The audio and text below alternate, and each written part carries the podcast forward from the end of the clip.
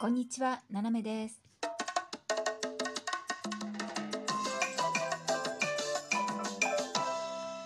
改めまして、こんにちは。世界の隅っこからななめがお送りします。今日ね、お題ガチャなんですよね。で、今まで目撃した最大の修羅場を教えてって言うんですけど、私はそんな、まあまあ見たような気もするけど、なんか忘れちゃってるんだけど、あの、知り合いのね、えーっと、牧師さんというかですね、あの、まあそういうね、職業の方が話してくれたのがね、すごかったですね。あの、やっぱ牧師さんというか、まあ、教会でお勤めなので、えっ、と、まあ、冠婚葬祭ね。で、特にお葬式なんかね、あの、こう、フランスだと教会でやるんですよ。で、まあ、その、いろんなね、言葉をこう、神様がうんぬんっていうことを言って、で、まあ、あの、なんていうんだ、こう、棺にお花を入れてね、で、こう、最後のお別れをして、えー棺を閉じてっていう、あの、まあ、そそういうことをね、仕切らなきゃいけないっていう方がいて、で、その人がね、いや、先週は大変だったんですよっていつかね、話してくれたんですが、あの、やっぱお葬式が恒例の、あの、おばあちゃまが亡くなって、それで、まあ、お葬式って教会でやって、で、その時にね、まあ、いろいろこう、まあ、牧師さんなのでこうお話をして、では、あの、お花をね、えっ、と、棺に入れてくださいってことで、こう、始まったんです。で、大体ね、あの、親族ね、一番近いあの親族からこう入れてくんですけど、まあ、そこのうちの、あの、長女の方がね、えっ、と、こう、もうお花持って、で、中に入れてお母さんって言って、こう、棺にね、顔を寄せたところへ、後ろからいきなりですね、あの、別な女性が、そのお母さんって言ってる長女の方のお尻をガブッとかじったんですって。どういう、えって言ったけど、本当にかじったんですって。で、痛いって何すんのよってなって、そしたらその人は次女だったそうですよ。その、亡くなったおばあちゃまの次女ね。で、で、こう、えー何すんのよってなって、で、その次女の人が、この泥棒猫って言って、何？って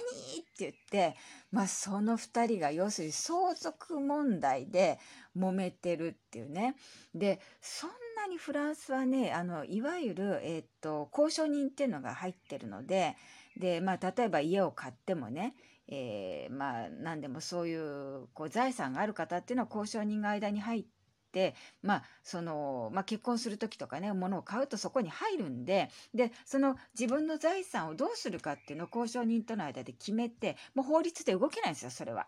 決めちゃって、で、書類作っちゃって。うん。で、本ちゃんの書類は、えースイスのなんたら銀行に行っちゃって、あの、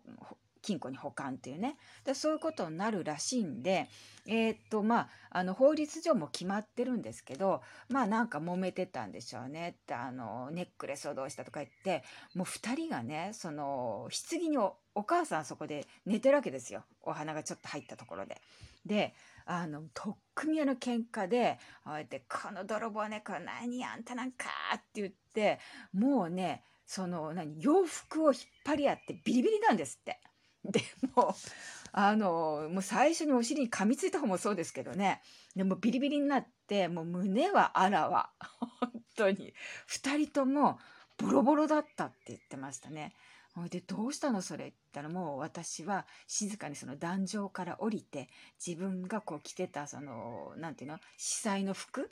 あれを脱いで、その、まあ、二人を引き離してです、まずね。で、まあ、それぞれあの、まあ、そこに参列してた男の人たちが、もうやめろって言って引き離して、その 上着を貸してあげて、ね、裸だから。で、両方にね、まあ、とにかくあの、向こう行ってくださいって言って収めたけれども、僕はあんな修羅場は初めてでしたって言ってましたね。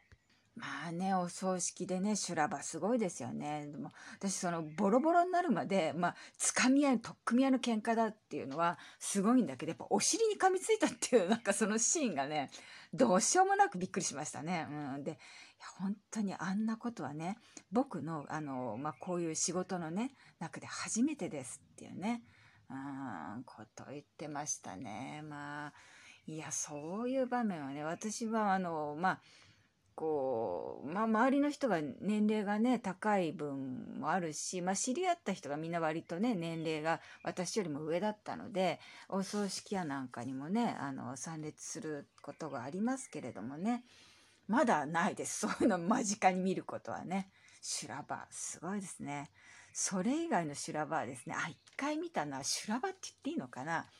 あのね、若い男が、あの、お店でちょっと買い物してたの。ね。で、お友達もいて、そしたらパーって走ってきたんですよ。なんか若い男が。で、私たちがお買い物してるお店の前で、なんかこう、ちょっと休憩しながら後ろ振り返ってんのね。で、なんだろうなと思って。そしたら、ハッてして、ピャーって行っちゃったわけ。で、そしたらその後ろから、あの、すっごいがたいの太ったおまわりさんが二人で、ぜいぜいしながら来て、また私たちがお買い物してる、そのお店の前で止まって、息ついてるわけ。で、ぴょってもうみんな気になるから見るじゃない？外出て。で、そしたら、ちょっと離れたところにその若い男が止まって休んでるわけですよ。で、おまわりさんもなんか、あの、均等なね、なんかある程度の距離で休んでるわけ。で、おまわりさんが、このって言ってこう、まあ、走り出すと男の人も、わーって走り出すっていうね。まあ、トムとジェリーの追っかけっこでしたね、それはね。で、なんだろうあれと思って、で、後に続いてる、まあ、野じ馬もいるわけですよ。でね、聞いたのね、何なのあれって言ったら、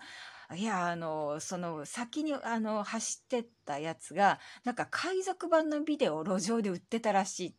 で、それをおまわりさんがこう来て、あの、海賊版売ってるってんで捕まえようとしたんだけど、おまわりさんちょっとあの、ね、えー、っと、脂肪が多すぎたみたいで、走れないと。で、その若い男早いんで、もう、ピャーってもう荷物置いたまま、ピャーって走ってった。で、野じ馬の人たちは、その、まあ、あの、なんかね、あの、海賊版のビデオを買うかどうかってこう見てたんだけど、そこにおまわりさんが来たんで買えなかったんで、で、どうなるのかなと思ってついてきたって言ってましたよね。